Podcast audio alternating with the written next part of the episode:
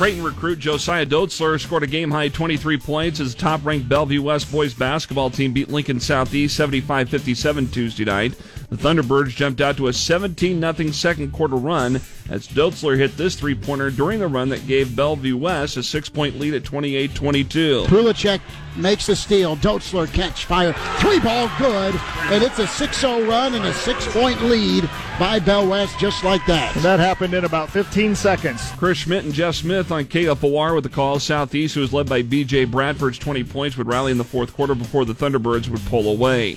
Now the boys basketball scores from Tuesday: Lincoln East 66, Omaha Westside 50, Papillion La Vista South 60, Lincoln High 52, Omaha Scott 67, Norris 39, Parkview Christian 73, Fremont Bergan 57, and Louisville over Raymond Central 42 to 36.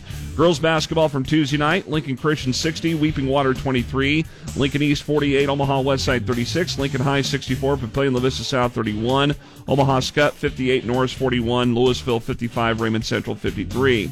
College basketball tonight, the Nebraska men, they're on the road at Michigan. Husker head coach Fred Hoiberg says he's been pleased with other players on the team, like his son Sam, stepping up to help in place of injured players like Juwan Gary and Emmanuel Bandoumel. How he's gone out, and the moment hasn't been too big for him. And, you know, he had a couple really nice takes to the basket when he had a lane and a couple nice finishes. And when he was cut off, he made the simple play. He didn't take the extra dribble into the crowd. Tip off for Nebraska Michigan's at 5:30 tonight on BTN. At the same time on FS1, number 23 Creighton plays at Seton Hall. And LeBron James is the NBA's new career scoring leader. It happened with 10.9 seconds left in the third quarter of the Los Angeles Lakers game Tuesday night against Oklahoma City, where James hit a jump shot to push his career total to 38,388. He finished at 38,390. The Lakers 133-130 lost to the Thunder. I'm Jeff Moats, KFOR Sports.